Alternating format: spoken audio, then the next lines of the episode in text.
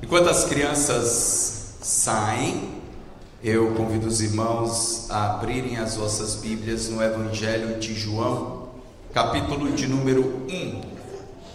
João, capítulo 1.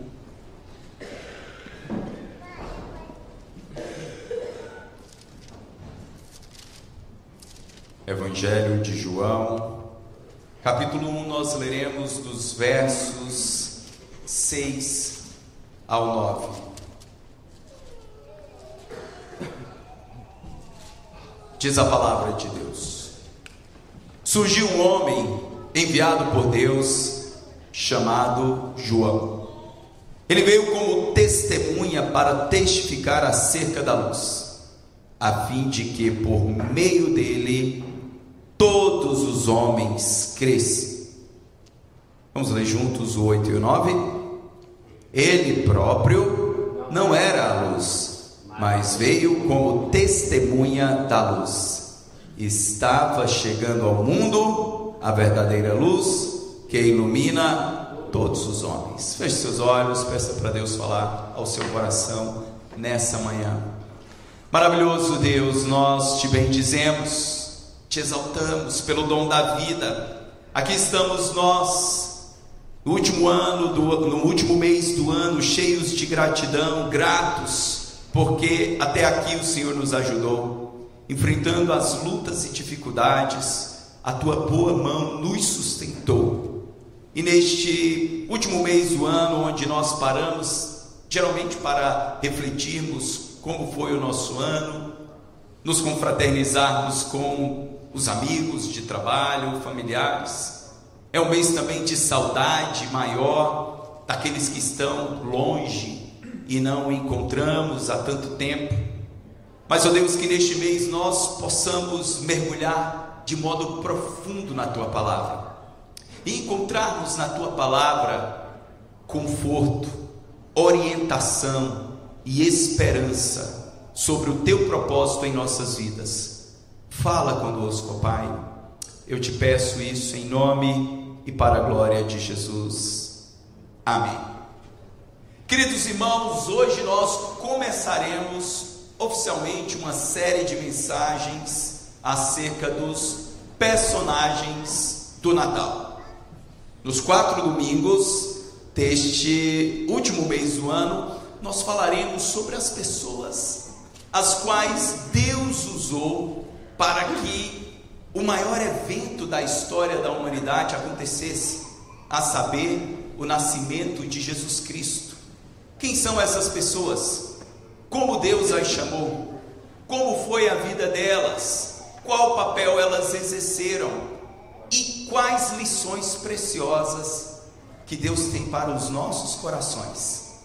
Geralmente, quando assistimos filmes, quantos aqui gostam de assistir filmes ou séries, não é? Independente do gênero nós encontramos o protagonista ou os protagonistas quando é um casal, e nós encontramos aquelas outras pessoas que participam do filme, mas que não são personagem principal, que nós chamamos de coadjuvantes. Os coadjuvantes, elas não têm tantas, eles não têm tantas aparições no filme, as cenas mais importantes geralmente eles não participam, mas eles são extremamente importantes para que aquela história se desenvolva.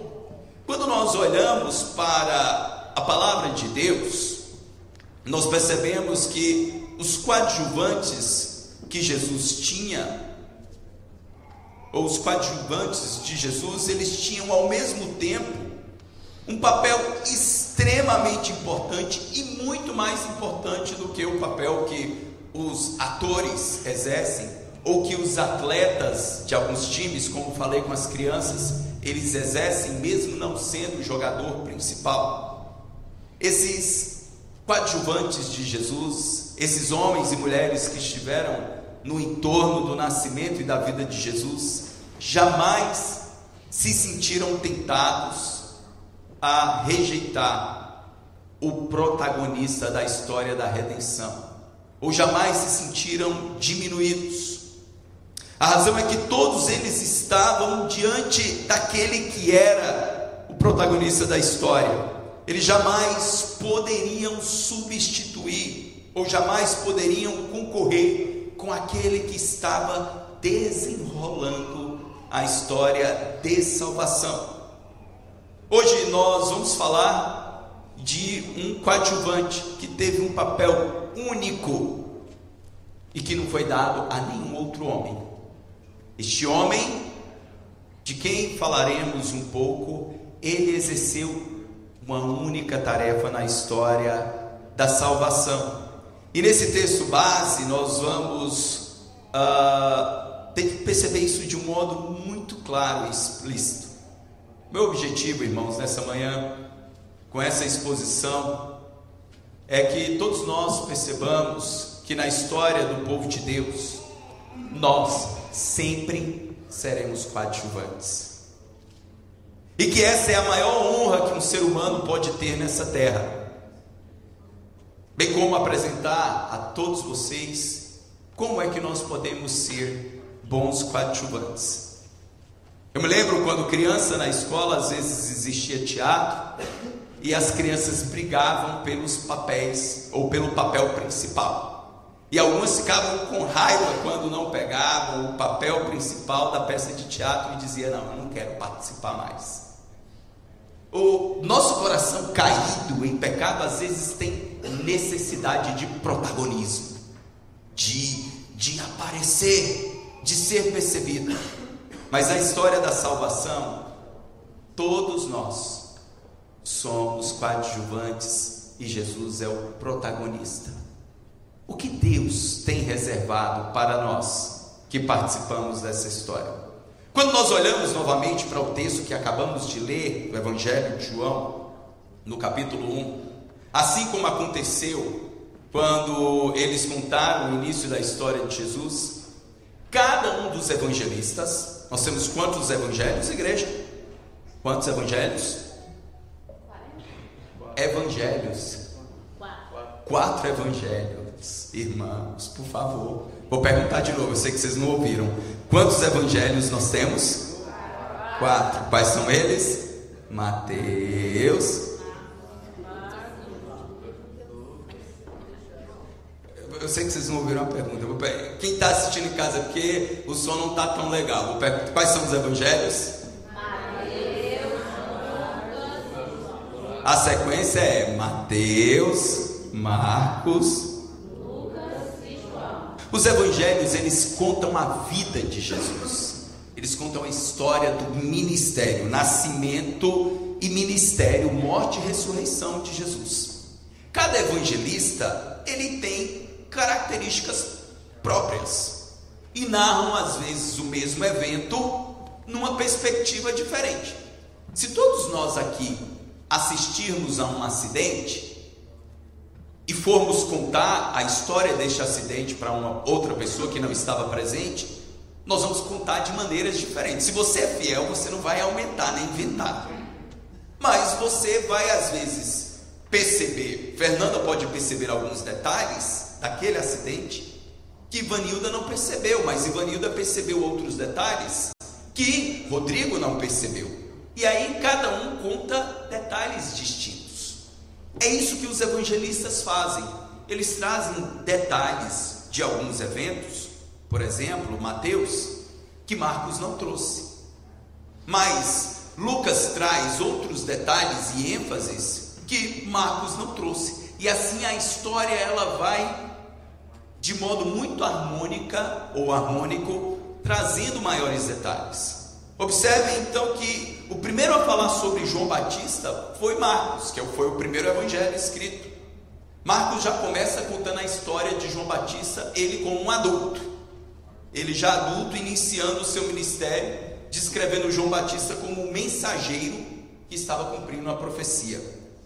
Quando nós vamos para Mateus, o Evangelho de Mateus, que vocês conhecem bem, Uh, Mateus acrescenta ao que Marcos havia trazido, que João, no discurso dele, ele trouxe uma pregação muito dura contra a religiosidade hipócrita. Existia muita religiosidade superficial, mecânica, aparente. Então, Mateus diz que João Batista ele bateu de frente com essa religiosidade vazia. Quando nós olhamos para Lucas, Lucas é o único que registra o anúncio que o anjo trouxe a Zacarias, o pai de João Batista. Eles já eram avançados de idade. Uh, Zacarias ele era um sacerdote e como um sacerdote ele estava lá no templo na escala dele oferecendo incenso ao Senhor sacrifício quando ele tem uma visão. E então, nesta visão, o anjo anuncia que Isabel, a sua mulher, esposa já avançada em idade, ficaria grávida. E no coração dele, Zacarias duvida. Por duvidar, o que, que acontece com ele? Até o nascimento do menino, ele perde a fala. Então, observem que cada evangelista traz esses detalhes. É em Lucas também que, ao saber que ficaria grávida e ao ficar grávida, Isabel ela ela rejubila diante do Senhor quando a promessa do anjo se cumpre ela fica grávida e ela diz: "Olha, o Senhor tirou a minha vergonha. O Senhor tirou o meu opróbrio." Porque a maior honra para uma mulher naquela época era se tornar mãe. Biblicamente falando, a maior honra que um homem pode e uma mulher pode ter nessa terra de uh, aquisições e conquistas é construir uma família, não há honra mais gloriosa. E ela diz: Olha, o Senhor, Ele me visitou e tirou o meu opróbrio. Então nós encontramos Lucas também registrando o cântico de Zacarias. Mas então, por que, que eu escolhi o texto de João, do, do último dos evangelhos, que não traz nenhum desses detalhes? É porque João ele ele consegue resumir nesses poucos versículos o propósito da vinda e vida deste coadjuvante. Então, o meu objetivo é mostrar nesta manhã que na história do povo de Deus, de fato, o Senhor escolhe homens para o louvor da sua glória e usa homens de uma forma inimaginada. Se você olhar para o início do capítulo 1 de João que nós lemos, se sua Bíblia está aberta aí, você olha a partir do versículo 1 de quem João está falando e começa falando. Vamos ler juntos o verso 1. No princípio era aquele que é a palavra, ele estava com Deus. O evangelista João está falando de quem? Jesus o Verbo, o Verbo encarnado. E ele continua falando no verso 2. Se você observar, ele estava com Deus no princípio, verso 3. Todas as coisas foram feitas por intermédio dele, sem ele, nada do que existe teria sido feito. Observem que João ele tem o cuidado de apresentar Jesus como eterno, o Jesus que nós adoramos, a quem cultuamos e de quem celebraremos o nascimento neste mês ele não era um homem que veio a existir. Ele não era um grande profeta, como os muçulmanos dizem, apenas um grande profeta. Ele não era o filho de Deus apenas, como os testemunhas de Jeová afirmam. Não, o Jesus Cristo a quem adoramos neste lugar e de quem celebraremos o nascimento, ele é o Deus Filho eterno que existe desde toda a eternidade. Amém, igreja? Isso faz toda a diferença, isso é a essência do cristianismo. Não tem como adorar a Deus, não tem como servir a Deus se eu não creio que Jesus é Deus. Ele é Deus. Ele é o filho de Deus, o verbo encarnado. E João ele diz, olha, através dele todas as coisas foram feitas e eu falava essa semana na reunião de oração na casa do Washington e da Ivanilda, quando nós pensamos na grandiosidade deste universo, 2 bilhões de estrelas só na nossa galáxia, 2 bilhões de galáxias neste universo, tudo isso foi criado por Cristo, apenas através da Sua palavra. É este o Cristo que você adora nessa manhã, neste lugar. É esse o nível de poder e glória que ele tem de trazer à existência todas as coisas. E João, ele continua, o evangelista João, a falar sobre Jesus. No verso 5. A luz brilha nas trevas e as trevas não o derrotaram. Verso 6. A partir do 6, pausa. Se você olhar o ápice do capítulo 1, é o versículo 12. Se você puder pular para o verso 12, nós temos neste verso, não, perdão, verso 14. O ápice, o, o momento mais célebre deste capítulo é o verso 14, que nós podemos ler todos juntos. Aquele que é a palavra tornou-se carne e viveu entre nós, e vimos a sua glória, glória como do unigênito vindo do Pai, cheio de graça e de verdade. Outra tradução diz: E o Verbo se fez carne e habitou entre nós, e vimos a sua glória, glória como a do unigênito do Pai. Mas uma pergunta: o porquê que João, evangelista, ele começa a falar sobre Jesus, verso 1, 2, 3, 4, 5 e não continua falando sobre Jesus. Ele, no versículo de número 6 ao 9, ele apresenta um coadjuvante. Observem que antes do momento mais célebre do texto, ele menciona alguém que fazia parte dessa história. Quem é esse coadjuvante? João Batista. João, o Batista. E é com essa reflexão que eu gostaria de afirmar nessa manhã que João Batista, ele refletiu com fidelidade a luz de Cristo aos homens. Ele refletiu com fidelidade a luz de Cristo aos homens. O versículo 5 traz um detalhe sobre quem era Jesus. Ele diz que a luz brilha nas trevas e as trevas não a derrotaram. Quem é a luz? Quem é a luz? Jesus, então no verso 6, ele, no verso 6, ele apresenta aquele que reflete a luz. Surgiu um homem enviado por Deus, chamado João, versículo 7. Ele veio como testemunha para testificar acerca da luz. Primeira verdade é que a vida de João, ou a vida de João, nos mostra que todo coadjuvante tem um papel essencial no reino de Deus. Eu não sei como você chegou se sentindo aqui nessa manhã. Eu não sei como você tem se sentido nos últimos meses. Porque quando a nossa vida oscila muito e as coisas às vezes começam a dar errado e os nossos sonhos não, e expectativas não são alcançados, nós nos sentimos useless, nós nos sentimos inúteis. E às vezes achamos que o propósito da nossa vida vai se esvaindo, principalmente porque nós vivemos num mundo utilitarista.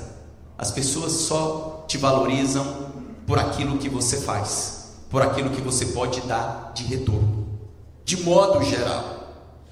Então, se nós extraímos a nossa identidade de quem nós somos, a partir daquilo que as pessoas acham e pensam de nós, em tantos instantes nós perderemos a esperança, nós perderemos o prazer.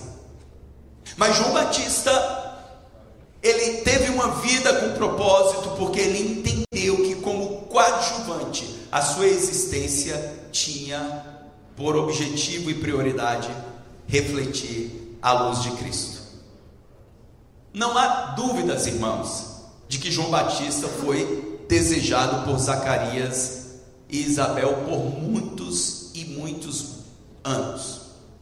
Imagine uma época em que as mulheres não tinham tanto espaço no mundo dos negócios, onde a família era a maior e às vezes a única realização que as mulheres possuíam.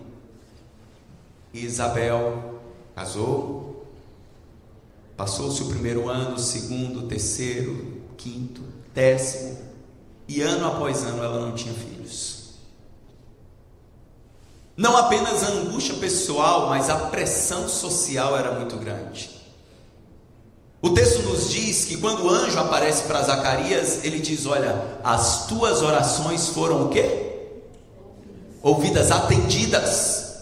Certamente eles oraram por anos, eles clamaram por anos, eles desejaram ardentemente um filho por anos. E Deus realiza o desejo do coração. Eram crentes piedosos, irmãos. Lucas nos diz que ambos eram justos diante de Deus, vivendo irrepreensível em todos os preceitos e mandamentos do Senhor. Vejam só, eram piedosos, irrepreensíveis, mas mesmo assim, durante muitos anos, Deus os deixou sem filhos. Não é porque somos dedicados ao Senhor e buscamos ao Senhor que tudo dará certo da maneira como nós desejamos ou sonhamos, por mais nobre que sejam os nossos desejos.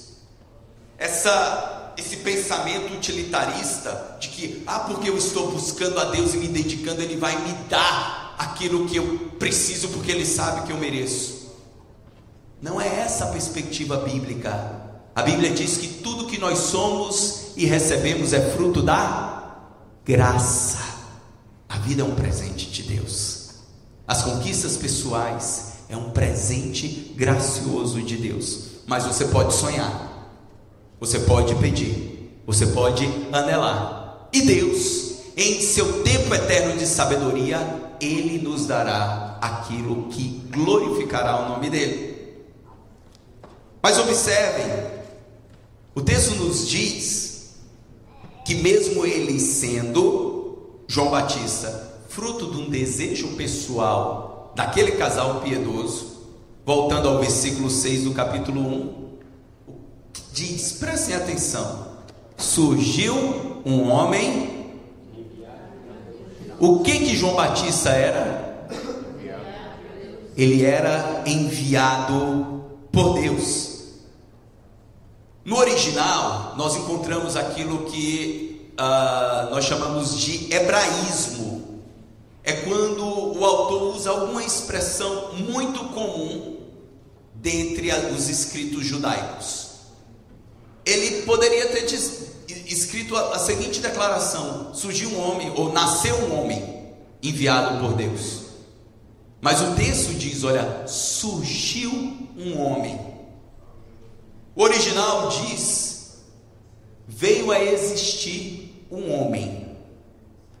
De um modo intencional, o evangelista João está fazendo um paralelo com aquilo que ele disse no versículo 1. No princípio era o Verbo. Ele não diz no princípio surgiu o Verbo.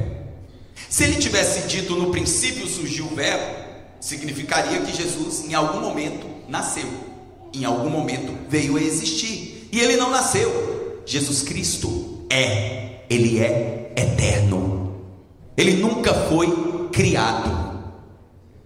Essa é uma das características. Então, João está fazendo, o evangelista, este paralelo. Jesus Cristo é eterno, mas João Batista, ele surgiu. Ele veio a existir. E qual é o objetivo pelo qual ele veio a existir? porque ele foi enviado por Deus, ele foi chamado por Deus. Era este o propósito maior. A palavra enviado traz exatamente essa ideia. Assim como Jesus, João Batista veio ao mundo não apenas como fruto de um desejo humano dos seus pais. Tanto Jesus, sendo enviado pelo Pai, e vindo a existir neste mundo, trouxe muita alegria a Maria, e nós falaremos disso. Como João Batista, aquele bebezinho que surge no ventre de uma senhora, que provavelmente já estava na casa dos 60. Imaginem as irmãs aqui, que já chegaram nos 60 ou estão perto, se verem grávidas a essa altura do campeonato. Como é que as irmãs se sentiriam? Como seria a nossa surpresa? Missionária Elisa chegando aqui grávida eu sei que a senhora não se ressente. Então, era uma surpresa com um misto de alegria, uma alegria extraordinária. Mas para muito além da alegria daquele casal já avançado em idade, João Batista fazia parte de um plano de salvação. Considerações práticas. Obviamente que todos nós que estamos aqui, quer sejamos imigrantes ou não, alguns chegaram como imigrantes há mais de 40 anos atrás, como o seu Luiz, outros chegaram como imigrantes há um ano, outros nasceram nessa terra e já vivem aqui há quase 80 anos. Não importa, todos nós temos sonhos, todos nós temos desejos em nossos corações. E de acordo com o Salmo 37, em muitos momentos Deus, Deus ele realiza alguns desejos do nosso coração. Alguns de vocês já celebraram este ano a conquista de algo que vocês desejaram muito. Outros desejos Deus não realiza. Mas nós precisamos ter certeza, irmãos, que ao conquistarmos algo, o objetivo principal nunca foi e nunca será a nossa conquista. Sabe isso que você desejou e deseja tanto? Se Deus lhe concedeu, o objetivo principal não é a sua alegria, por mais que você se alegre. O objetivo principal é promover a glória dele, é fazer o nome dele conhecido é que essa conquista pessoal, quer seja um filho, quer seja um bem, quer seja uma profissão, quer seja um ingresso numa faculdade que eu sempre desejei estudar, o objetivo principal é promover a glória de Cristo através de cada uma das nossas conquistas. João Batista ele veio a existir porque ele era enviado de Deus. Ele não era apenas o sonho de Isabel e Zacarias, ele era projeto de Deus. Faça de cada uma das suas conquistas pessoais e sonhos pessoais instrumentos da glória de Deus. Ore com sabedoria. Se você já ora há muito tempo por algo que você deseja, e o fato de não alcançar isso te deixa triste, te deixa depressivo, te deixa amargurado, comece a orar dizendo: Senhor, se não for para a tua glória, não faça, mas me dá paz no coração. Senhor, se for para a tua glória, faça no teu tempo, para que as pessoas te conheçam. Às vezes nós desejamos tanto algo e por não conseguirmos aquilo, permitimos que a amargura e o desânimo nos dominem. João Batista é fruto sim do sonho e intercessão de Zacarias e Isabel, mas ele era projeto de Deus e chegou no tempo de Deus. Ele nasce seis meses antes de Jesus. Eles eram primos. Uma segunda verdade que eu quero compartilhar é que João Batista nos deixou um exemplo de como proclamar a luz. Vejam, ele nasceu para refletir e resplandecer a luz de Cristo mas ele foi um coadjuvante e cumpriu bem o seu papel, testemunhando acerca da luz. Versículo de número 7 do capítulo 1. Percebam? Vamos ler juntos novamente? Ele veio como testemunha para testificar acerca da luz, a fim de que por meio dele todos os homens crescem. No restante deste texto do Evangelho sobre João Batista, é, o evangelista ele completa dizendo que além de João Batista ter sido enviado por Deus, ele é enviado como testemunha. Ele seria este reflexo. Como ele refletiria? Proclamando. Foi o que eu disse, irmãos. Só duas pessoas que pisaram nessa terra testemunharam e falaram de Cristo antes dele mesmo, antes dele começar o seu ministério. A primeira pessoa foi Maria, a mãe do Senhor, de quem falaremos e compartilharemos o grande privilégio e a maneira como Deus usou aquela mulher bem-aventurada. ela será uma das coadjuvantes de quem falaremos neste, neste mês. Apenas Maria e João Batista. Os discípulos, eles testemunham Cristo, mas depois de Cristo ter testemunhado quem ele era. Percebe? João Batista, então, é o único, junto com Maria, a mãe do Salvador, que testemunham e falam dele antes do início do seu ministério público. Contudo, irmãos, nós observamos que no primeiro testemunho de João Batista sobre Jesus, ele diz o seguinte: Este é o que este é de quem eu disse, o que vem depois de mim. Tem, contudo, a primazia, fica em primeiro lugar, porquanto já existia antes de mim. Então observe que no primeiro testemunho de João Batista sobre Jesus, ele fala da eternidade de Cristo, da divindade, ele é Deus, é eterno. No segundo testemunho, João Batista diz: Quando os judeus lhe enviaram de Jerusalém sacerdotes e levitas para lhe perguntarem: Quem és tu? Ele confessou e não negou: Eu não sou o Cristo. Então perguntaram: Quem és, pois? És tu Elias? Ele disse: Não sou. És tu profeta? Não. Disseram-lhe: Pois declara-nos quem és, para que demos resposta àqueles que nos enviaram. Que dizes a respeito de ti mesmo? Ele respondeu: Eu sou a voz do que clama no deserto. Endireitai o caminho do Senhor, como disse o profeta Isaías. E no terceiro testemunho que ele fala de Jesus antes da vinda de Jesus, quando ele está ali diante do Rio Jordão, e Jesus aparece para ser batizado aos 30 anos antes de começar o seu ministério, ele olha e diz: Eis o Cordeiro de Deus que tira o pecado do mundo. Ele aponta para a obra de salvação de Cristo. Observem que em sua vida, em toda a sua peregrinação, João o Batista ele teve como propósito maior proclamar que Jesus era Deus, proclamar que ele veio para salvar pecadores e proclamar que ele era o único meio de salvação. Ele conviveu com várias pessoas. Neste mês de dezembro, no Brasil, aqui nos Estados Unidos, acredito que na República Dominicana também, e em muitos países ocidentais, nós encontramos aquilo que é chamado do o espírito natalino. As pessoas se tornam mais generosas, fazem vaquinhas para dar cestas básicas para asilos, orfanatos, para ajudarem os funcionários mais pobres a terem um Natal mais gordo numa empresa. E tudo isso tem o seu valor porque a generosidade deve ser uma característica de um verdadeiro cristão.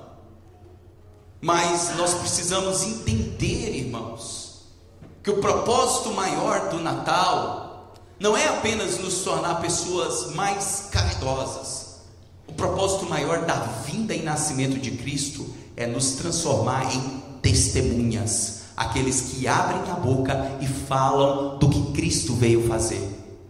Não, ele não era apenas um homem bom, ele não era apenas um profeta, ele não foi apenas o maior de todos os psicólogos. Não, ele não foi apenas um grande visionário. Cristo, ele é o Deus encarnado veio salvar pecadores, que morreu numa cruz e ressuscitou ao terceiro dia. E se eu quero ser um coadjuvante fiel, eu preciso falar isso.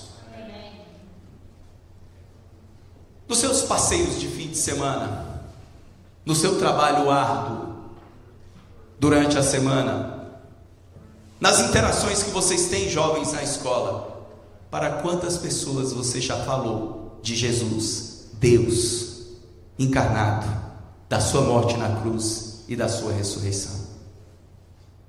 Para quantos? Nós entramos no último mês do ano e eu lhe faço essa pergunta, não acusatória, mais reflexiva para quantas pessoas nós testemunhamos fielmente de que Ele é o Cordeiro de Deus que veio tirar o pecado do mundo. Os pobres, eles sempre existirão. O pobre que você alimenta hoje, ele terá fome amanhã. O enfermo que você visita hoje, a dor poderá perdurar amanhã e ele poderá até morrer amanhã. O sedento que bebe a água que você dá hoje, ele terá sede amanhã. Mas este Salvador disse a uma mulher: Se você beber da água que eu tenho para te dar, você nunca mais terá sede. Se nós queremos ser coadjuvantes fiéis, nós precisamos abrir a boca, não apenas em dezembro, mas de janeiro a janeiro, e falar que Jesus Cristo, Ele veio sim, mas Ele veio salvar pecadores para a glória do Pai. Feche seus olhos. Diga ao Senhor, Senhor, que o espírito natalino invada o meu coração, enquanto o louvor toma o seu posto. Diga, Senhor, eu quero eu quero ser um coadjuvante fiel.